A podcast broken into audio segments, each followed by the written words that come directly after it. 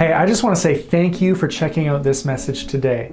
I hope that it helps you, that it encourages you, and that you are able to learn a little bit more about who God is and why so many people throughout history have chosen to become followers of Jesus. If you enjoy this message and you want to hear more, you can find us on Facebook or YouTube. But ultimately, you can find everything you need to know at clcwinnipeg.ca. There you can find more messages, you can find our social handles, ways to get connected to our church, and if you would like to give to this ministry, you can do that as well. And like I said before, I hope that you are encouraged by the message you're about to hear. God bless you. Well, hello, everybody, and welcome to Christian Life Church Online, and Merry Christmas to all of you.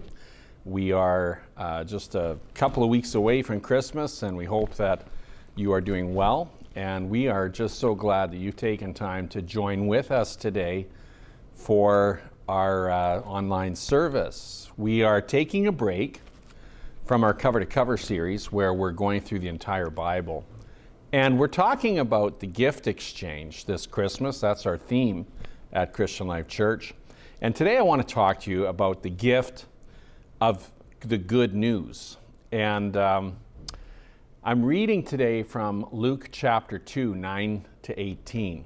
It says, An angel of the Lord appeared to them, to shepherds, and the glory of the Lord shone around them, and they were terrified. But the angel said to them, Do not be afraid. I bring you good news that will cause great joy for all the people. Today, in the town of David, a Savior has been born to you, and he is the Messiah, the Lord. This will be a sign to you. You will find a baby wrapped in clothes and lying in a manger. And then suddenly, a great company of, heavenly, of the heavenly host appeared with the angel, praising God and saying, Glory to God in the highest, and on earth peace to those on whom his favor rests.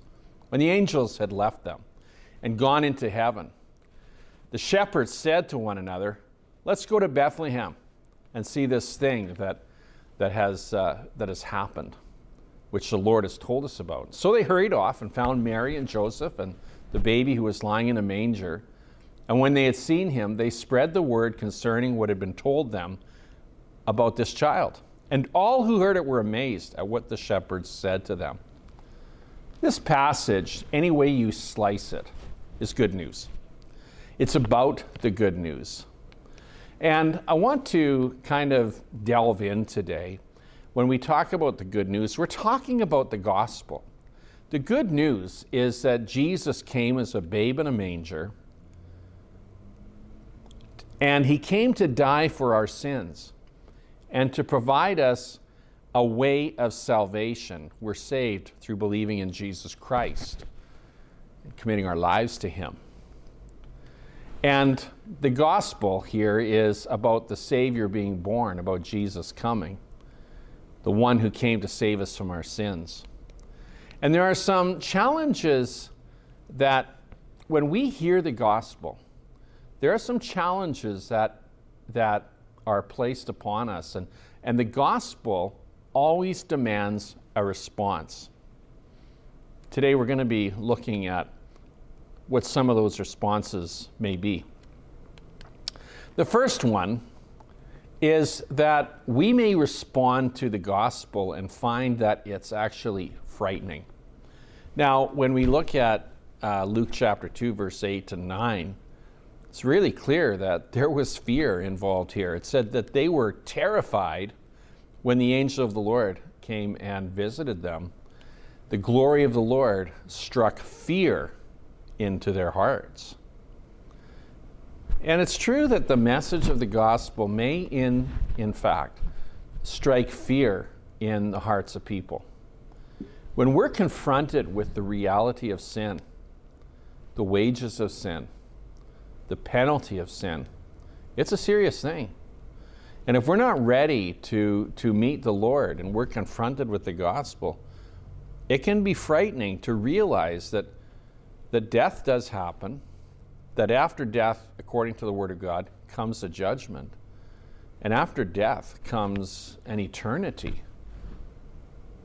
And the gospel really shows us that if we want to spend eternity in heaven, we need to come to Jesus. And that's a frightening message. if you're not following Jesus, if you're looking at an eternity apart from Christ. The gospel affirms this. And it is, it can be a frightening message. And we carry that message with us.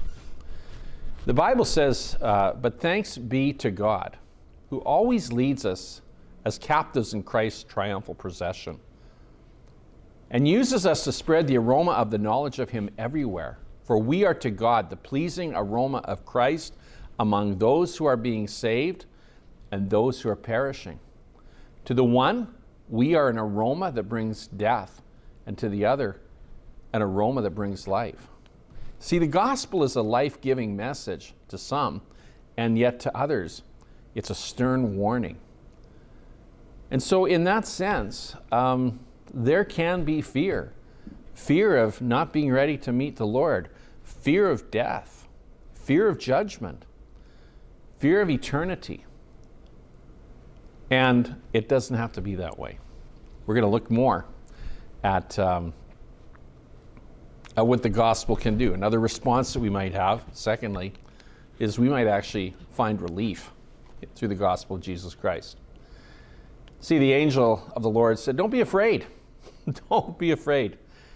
And continue to proclaim the good news that the Messiah had come. When we hear good news, it's always a relief. You know what it's like when, when you've lost someone, uh, you've been looking for them, and it's good news when you find out that they've been found and that they're safe. And, and so this is good news. The good news is that Jesus, the Messiah, the Savior, had come. The good news is that through Jesus Christ we have salvation, we have a relationship with God. And there's a relief to know that Jesus has come to save us from our sins. That's a relief. Another thing that uh, may be a response to the gospel is it may result in worship. When we look at, at verse um, 13 and 14, and this great news came, they, they celebrated. It said that the angels in heaven rejoiced at the good news. Now, how do you respond to the good news of the gospel? And how we respond may actually reveal how we feel about it. I've been thinking about this. Does the gospel excite you? Does the good news excite you? Does the good news um, bring joy to you? Does the good news, does the gospel cause you to, to bow before the king and, and worship him?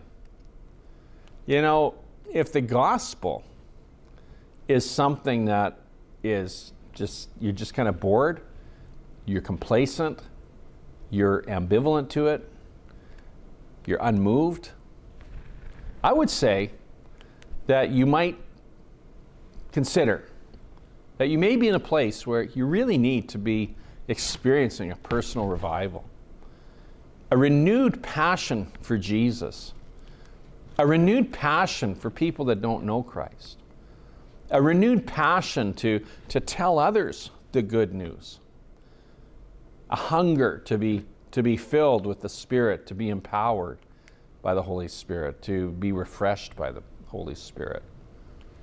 See, the news of the gospel, when it came, inspired worship. And I pray that wherever you are listening, that you're, as you are reminded of the gospel today, as you are reminded that Jesus came to die for you, that He came to give you eternal life, that He came to wash away your sins and forgive you. I pray that the good news will cause you to worship and to say, Thank you, Lord. Thank you, Lord, for all that you've done. Thank you, Lord, for saving me. Thank you, Lord, for forgiving me. I'm so grateful. There's nothing better that you can receive in this life than the promise and hope of eternal life. A new car won't do it. A new house won't do it. A bigger paycheck won't do it. A vacation won't do it. A vacation home won't do it. There's nothing greater than receiving the gospel of Jesus Christ, receiving Christ as our Savior, knowing that our sins are forgiven and that we have the promise of eternal life. No wonder the angels in heaven rejoiced. Here's another response we may have to the gospel. It sets us on a new path. It does. It sets us on a new path. When we look at verse 15 and 16, we see that the shepherds hurried off to go and see this Jesus that had been born. You know, I was, I, I am really blessed. I'm really blessed. I, I was raised in a home where um, we love Jesus. I would say it was a Christian home. My parents both loved the Lord. And I remember at 10 years old, I won't go into the circumstances surrounding it, but I remember at 10 years old surrendering my life to Christ. And it hasn't always been easy to serve the Lord. There's been all kinds of ups and downs. It hasn't spared, you know, me from trials and troubles and disappointments along the way. That's that's life. The difference is we get to do life with Jesus. We all get to do life, but we can do it alone or we can do it with Jesus. And, and I've had the wonderful privilege of doing life with Jesus. And I would say that at 10 years old, it set me on a new path, on a lifelong journey, on a lifelong pursuit for more of God. And I think it's a really different journey than I would have had if I had not given my heart to Christ. I have an idea where that journey might have taken me, but it would have taken me far from God. You know, it was Blaise Pascal that, that said, There is a God shaped vacuum in the heart of each man, which cannot be satisfied by any created thing, but only by God the Creator, made known through Jesus Christ. That's a really good saying, and, it, and it's stuck, you know. It is stuck. And I remember hearing about this, you know, uh, decades ago, this God shaped vacuum. And, and, and I remember the first time I ever heard this, this quote, the person went to uh, explain that in this God shaped vacuum, that only God fits. We, we try to jam all kinds of other stuff in there to fulfill us, to, to give us a sense of purpose. Uh, a sense of meaning, a sense of, fulfillment. But it never fits and it never really works. And, and that's why you see people all the time trying things and, and sometimes going deeper and deeper and deeper into sin because what they thought was going to fix that void did not fix it. So you got to cram something else in it. And you know what the answer is? The answer has always been Jesus Christ. He is the only one that can fill that void in your life. And so the gospel sets us on this new path of pursuing Jesus Christ. And in pursuing Jesus Christ, we find hope and we find fulfillment, we find purpose, we find a reason to live. And we're not looking at all the external things of life to fulfill us because we've already got that fulfillment in our hearts in, in knowing Jesus Christ. And so it sets us on a lifelong process of pursuing Jesus and wanting more of Him. Another response to the gospel, and this is the last one that I want to talk about today, is, is it literally changes our lives. When they saw Jesus, they spread the word. And it says in the Bible that this word amazed all those who heard the message. You see, the gospel has the power to transform lives. The gospel has the power to, to change lives, to change people.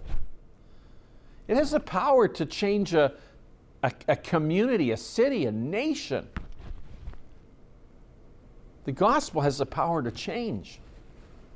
The, the culture that we live in today is, is maybe compelling you to, to say, well, I'm just going to live my, my faith out quietly. I'm going to be kind of secretive about it. I don't want to I don't want to offend anybody or be rejected or, or rock the boat or, or get attacked or get canceled. But that's not the right response. See, we're not called to get saved and then just shut up. It's a matter that we get saved and we spread the good news. And that's ultimately what happened here in, in the very beginning when Jesus was born. people heard about it, they discovered Jesus, and they went out and told everybody they knew about this Jesus that had come.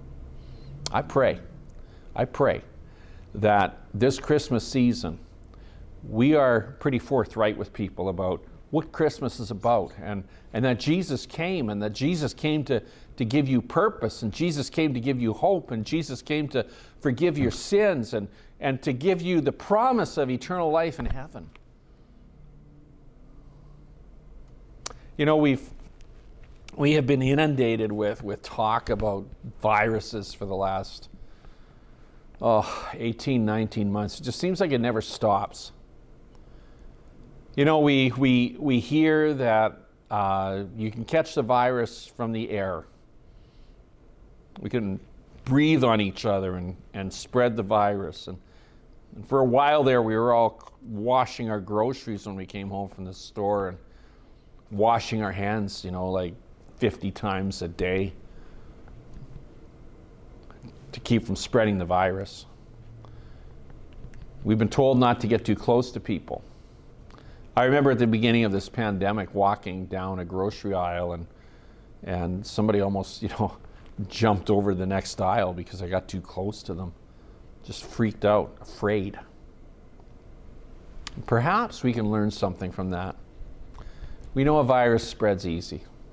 We know a virus can get caught easily. But what we may learn from this is that we need to get close. And we need to let the gospel of Jesus Christ infect everything that we touch. We need to let the, the gospel of Jesus Christ get into the air that we breathe, the breath that we breathe. We need to have the gospel of Jesus Christ contagious in our lives. We need to be the kind of people that are carriers of the gospel. See, the Apostle Paul became a carrier of the gospel. Before he was Paul, he was known as Saul, and he was a pretty busy guy persecuting the church and dragging Christians off to prison. And he encountered Christ. He encountered him on the Damascus Road, and he was saved. And he was transformed by the gospel, and the direction of his life completely reversed. He went from persecuting the church to preaching Christ. I want to thank you for joining with us today. As we shared this uh, message on the good news, I think there's some practical things that we can take from it. And I'm thinking of, of, of this one in particular that when we think of the good news of Jesus Christ, I hope and pray that it sparks a hunger in your heart for more of the Lord this Christmas season. I pray that you experience some personal revival and renewal in your heart as you think about all that Jesus has done in your own life. And that revival should spread to other people as well. There is something about somebody who has really been infected with the gospel of Jesus Christ that should make our faith contagious and should make us want other people to experience Christ in the same way that we have. And I think that boils down to revival. We need to experience revival. We need revival in our country. We need revival in our church, every church. We need revival. And then it brings us to a place where we think of restoration. The good news in this story of the gospel of Jesus Christ is that he restored relationship between man and God. That's what Jesus came to do. The other thing that Jesus came to do was restore lives, broken lives. It says that he took up our infirmities and our sorrows and all of the things that break our hearts. Jesus came to restore us. And maybe today you're thinking of Christmas and you're you're realizing there's all kinds of stuff in my life that are broken and I need the restoration of the Lord. The gospel of Jesus Christ brings restoration. Here's something else. We see the, the shepherds hearing the good news and more or less dropping everything and going out to tell other people the good news. Going to see Jesus and then spreading what they saw to other people that and it and it amazed them. And that is a reorganization of our priorities in life and what we're doing each day. And I have come to realize over the years that that which I invest my time in is that which I'm going to get really good at. The things I study, the things I learn, the things I put my hands to, that becomes what we get good at. And so, in reorganizing our lives, maybe we need to maybe reorganize our time to spend it with Jesus, to reorganize our, our priorities so that we would be people that share Jesus and the hope that we have, that we would pursue Jesus more than anything else. We get 168 hours a week. You think of the breakdown of a week, you you spend probably 40 hours in the week working. You might spend five hours a week commuting 10 hours a week eating uh, 56 hours a week sleeping. And then you got all these you know 50 or so other hours and, and it's pretty easy to to spend in the course of a week five six hours a, a day on the internet watching tv uh, just wasting time when we think about reorganizing we can take those flex hours and say, I'm going to pursue Jesus. I'm going to be praying for the lost. I'm going to be praying and worshiping and coming to God. Revive, restore, and reorganize. I think we can do that as we think of the good news of the gospel of Jesus Christ. So we want to say thank you for joining us today. Thank you for joining CLC, and we pray you have a happy and a Merry Christmas.